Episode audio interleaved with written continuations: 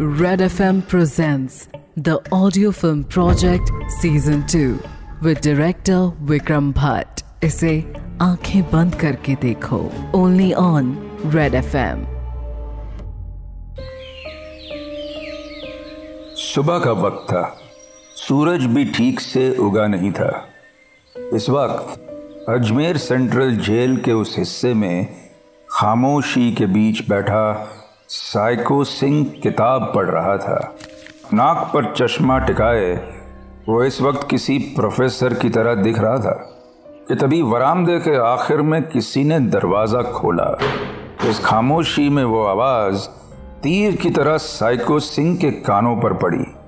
आंखों पर से चश्मे को हटाते हुए उसने एक नज़र देखा तो एक आदमी भारी कदमों से चलता हुआ उसकी तरफ आ रहा था। उसकी चाल से ये साफ था कि उस आदमी के अंदर कुछ तो उबल रहा था। कुछ ही पल में वो आदमी काफ़ी करीब आ गया। साइको सिंह ने देखा कि ये और कोई नहीं बल्कि आदर्श ही था। उसे देखकर साइको सिंह रिएक्ट कर पाता उसके पहले ही आदर्श दरवाज़ा खोलकर अंदर घुसा और उसने आते ही साइको सिंह को बहुत जोर से धक्का मारकर नीचे गिरा दिया। आदर्श की सांसें इतनी तेज चल रही थी कि उन्हें सुनकर कोई भी खौफ खा जाए। इसी बीच पीछे से दौड़ते हुए राज भी अंदर आ गया। साइको सिंह को नीचे गिरा देखने के बावजूद भी उसकी इतनी हिम्मत नहीं हुई कि वो आदर्श के गुस्से को काबू कर सके। साइको सिंह जैसे तैसे उठा और बड़े ही आराम से अपने कपड़ों को झाड़ते हुए बोला, इस खातिरदारी की वजह जान सकता हूँ मेरे बेटे? ये सुनकर आदर्श और भी तमतमा उठा। उसने अपने जेब से उस कॉपीकैट किलर की चिट्ठी निकाली और उसे साइको सिंह के मुंह पे मारते हुए बोला, पढ़ो इसे, यही है ना तुम्हारी असलियत, पढ़ो। एक पल को साइको सिंह थोड़ा सहम सा गया। उसने फिर भी उसी मुस्कान के साथ उस चिट्ठी को पढ़ना शुरू किया ही था कि एक झटके के साथ ही उसके चेहरे पर मातम सा छा गया। उसने बड़बड़ाते हुए कहा, ये क्या है? इतना कहना हुआ ही था कि आदर्श ने उसे दीवार से सटाते हुए कहा, क्या प्लान है तुम्हारा? ये आदमी जो लोगों का खून बहाया जा रहा है उसे भेजने वाले भी तुम ही थे। तुमने ही जन्म दिया है अपने नकलची को, है कि नहीं? ये सुनकर साइको सिंह की आवाज़ उसके हलक में ही अटकने लगी। आदर्श की गुस्से से भरी आंखें उसे यूं ही लगातार देख रही थी। उसने उन्हीं आंखों में झांकते हुए कहा, यह गलत है बेटा, मैंने कुछ नहीं किया। इस पर आदर्श ने उसे छोड़ते हुए कहा, हाँ, तुमने कुछ नहीं किया, वो लोग अपने आप ही मर गए। तुमने मेरे बचपन को भी बर्बाद नहीं किया। तुमने इस किलर को भी बाहर नहीं छोड़ा ताकि तुम्हारे सर से ये शक हट जाए। कुछ नहीं किया तुमने, है ना? इस पर साइको सिंह ने थोड़ी सी धीमी आवाज में समझाते हुए कहा, मैं झूठ नहीं बोल रहा हूँ। ये मैं तुम्हें कैसे समझाऊँ आदर्श, मेरा नहीं तो अपने मन की आवाज़ का भरोसा करो। क्या मैं सचमुच गुनहगार हूँ? पूछो खुद से। इस पर आदर्श ने चिल्लाते हुए कहा, कौन सी आवाज़, कौन सा मन, कौन सा जिस्म, ये सब तुम्हारा ही तो दिया हुआ है। एक धोखेबाज, एक खूनी का खून बहता है मेरे अंदर। ये कहते हुए आदर्श का भी गला भर गया। बात को आगे बढ़ाते हुए उसने कहा, मैं पकड़ूंगा उस खूनी को, मैं पकड़ कर लाऊंगा, वो भी तुम्हारी मदद के बिना, देख लेना तुम। इतना बोलकर आदर्श वहां से चला गया। अब बस उस लॉकअप में राज और साइको सिंह बचे थे। साइको सिंह की नजरें नीचे झुकी हुई थी, जैसे जिल्लत उसे सर उठाकर देखने ही ना दे रही हो। राज ने एक धीमी सी आवाज में कहा, मैंने आज तक आदर्श को इतना टूटा हुआ नहीं देखा। ये गुस्सा उसे तुम पर नहीं बल्कि खुद की किस्मत पर आ रहा है और शायद वो इन सब से कभी उभर ही ना पाए। यह सुनकर साइको सिंह ने अपनी नजरों को ऊपर उठाया। राज ने देखा कि साइको सिंह की आंखों में नमी थी। एक वैशी खूनी की आंखों में आंसू, ये कोई आम बात नहीं थी। राज के हैरान चेहरे को देखकर साइको सिंह ने तुरंत अपनी आंखों को पोंछा और कहा, उस नकलची से मेरा कोई वास्ता नहीं है इंस्पेक्टर, मेरी बात मानो, उसे पकड़ने के लिए तुम्हें मेरी ज़रूरत है। आदर्श को ये बात समझनी पड़ेगी वरना वो किलर रुकेगा नहीं। ये सुनकर राज बस खामोश खड़ा था। इस मोड़ पर आकर उसे ये समझ नहीं आ रहा था कि वो करे तो क्या करें।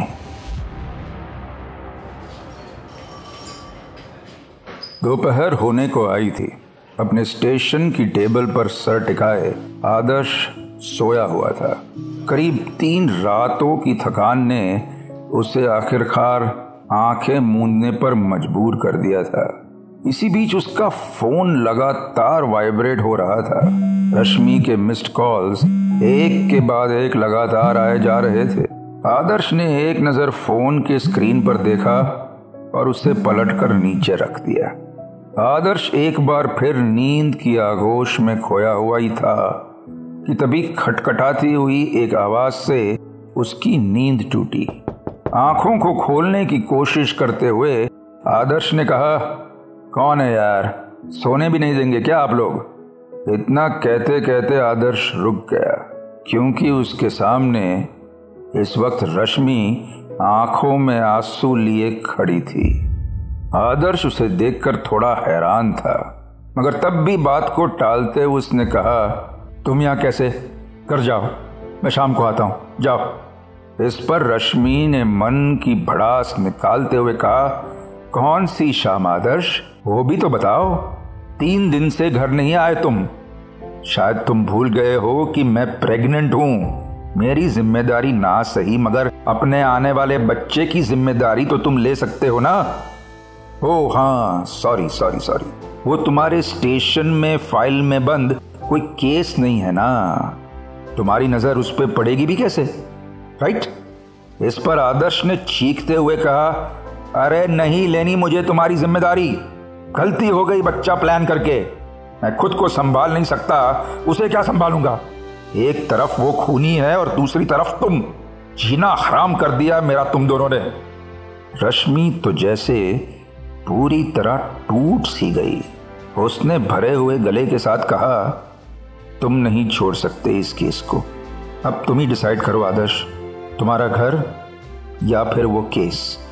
ये सुनकर आदर्श की परेशान नजरें नीचे झुक गई।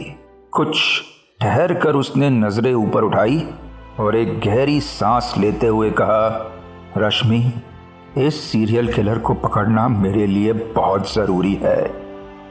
रश्मि बस वहाँ कुछ देर तक खामोश खड़ी रही और आंखों से आंसू हर बीतते पल के साथ गिरे जा रहे थे। रश्मि को हैरानी इस बात की थी कि आखिर आदर्श को हो क्या गया था। ये रिश्ता अब क्या बनता जा रहा था, इसमें बचाने लायक कुछ बचा भी था या नहीं। आदर्श गुस्से में आए भरते हुए बस यूं ही खड़ा था। उसे इस तरह देखकर रश्मि मुड़ी और कैबिन से बाहर चली गई। आदर्श कुछ देर तक यूं ही खड़ा रहा। वो मन ही मन में खुद को कोस भी रहा था, मगर परेशानी के बादल इतने गहरे थे कि प्यार की किरण उन्हें चीर ही नहीं पा रही थी। शाम का आंचल अब जयपुर ओढ़ चुका था और आदर्श इस वक्त खुद को शराब के नशे में डुबाए हुए एक छोटे से बार के कोने वाली सीट पर बैठा हुआ था। उसकी निगाहें शून्य में कहीं टिकी हुई थी। इस तरह ख्यालों में डूबे हुए उसे इस बात का अंदाजा ही नहीं था कि कब राज आकर उसके सामने बैठ गया। आदर्श का ध्यान अचानक टूटा और उसने हैरानी के साथ कहा, अरे सर, आप यहाँ, आपको कैसे पता चला कि मैं यहाँ हूँ? इस पर राज ने हल्का हंसते हुए कहा, बचपन से जानता हूँ तुझे, पुलिस एकेडमी में मेरी डांट खाकर भी तुम यहीं आया करते थे। चल एक ड्रिंक मेरी भी बना, चल। आदर्श की आंखों में हल्की नमी आ गई। राज को विस्की देते हुए आदर्श ने कहा, अब बहुत हो गया सर, इस किलर ने बहुत कुछ छीन लिया है मुझसे। इतनी बात तो साफ है कि हमें इस किलर के 2 कदम आगे रहना पड़ेगा। पिछले विक्टिम को तो हमने बचा लिया, मगर हमारी किस्मत हमेशा साथ नहीं देगी सर। ये सुनकर राज ने हामी में सर हिलाते हुए कहा, मगर ये सब होगा कैसे? आदर्श ने घूंट पीते हुए कहा, पता नहीं सर, किसी भी तरह अगर हमें पता चल जाए कि ये आदमी अपना अगला शिकार किससे बनाने वाला है तो शायद हम कुछ कर सकते हैं सर। राज एक पल को रुक गया। उसके दिमाग में कोई बात थी जो उसके चेहरे के भावों में साफ नजर आ रही थी। उसे इस तरह देख आदर्श ने कहा, क्या हुआ सर?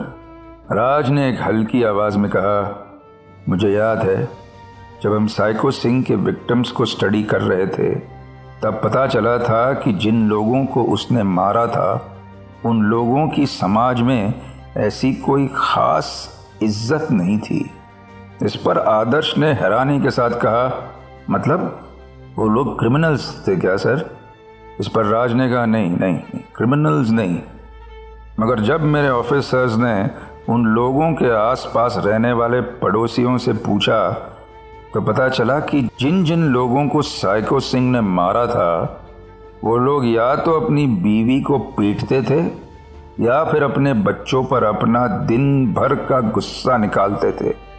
कुछ लोगों ने तो अपनी बीवी बच्चों को घर तक से निकाल दिया था। शायद यही एक पैटर्न है जो साइको सिंह ने फॉलो की थी। यह सुनकर आदर्श को ज़्यादा आश्चर्य नहीं हुआ। उसने कहा, यह कोई इत्तेफाक भी तो नहीं हो सकता, और वैसे भी खूनी इतनी छोटी सी कारण को लेकर किसी की जान क्यों लेगा?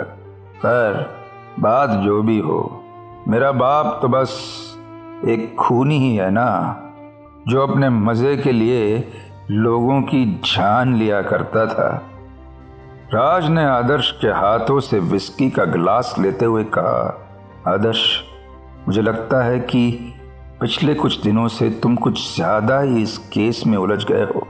Don't let it change you, don't become the person that you are not. घर जाओ, आराम करो, सुबह हम आगे की इन्वेस्टिगेशन शुरू करेंगे।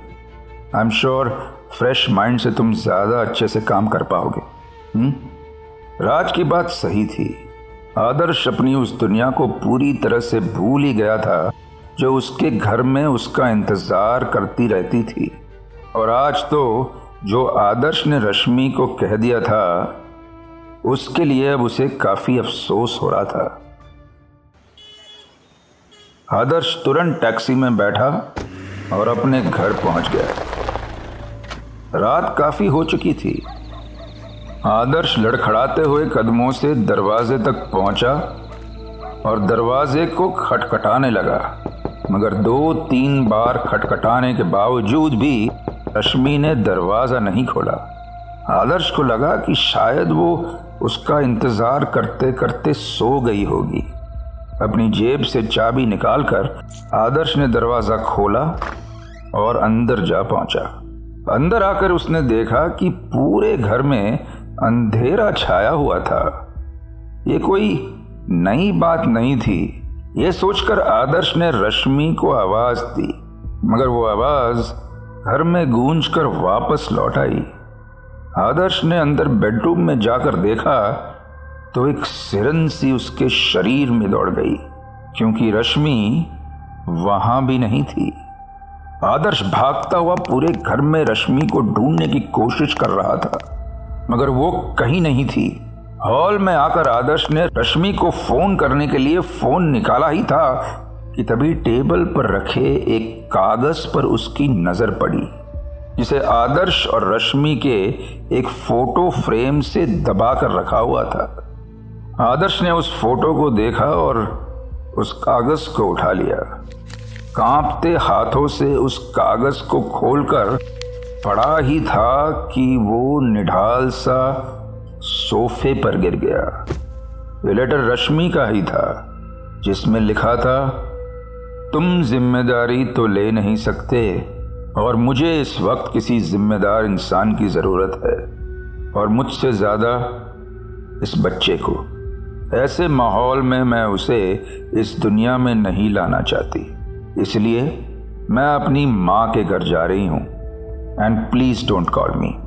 हम दोनों को अभी अलग रहने की ज़रूरत है, शायद कुछ दिनों के लिए या फिर हमेशा के लिए, आई डोंट नो। आगे क्या होगा जानने के लिए tune in to the audio film project season 2 with director Vikram Bhatt. इसे सुनिए रेड FM इंडिया एंड सारे लीडिंग पॉडकास्ट एप्स पर। रेड FM बजाते रहो।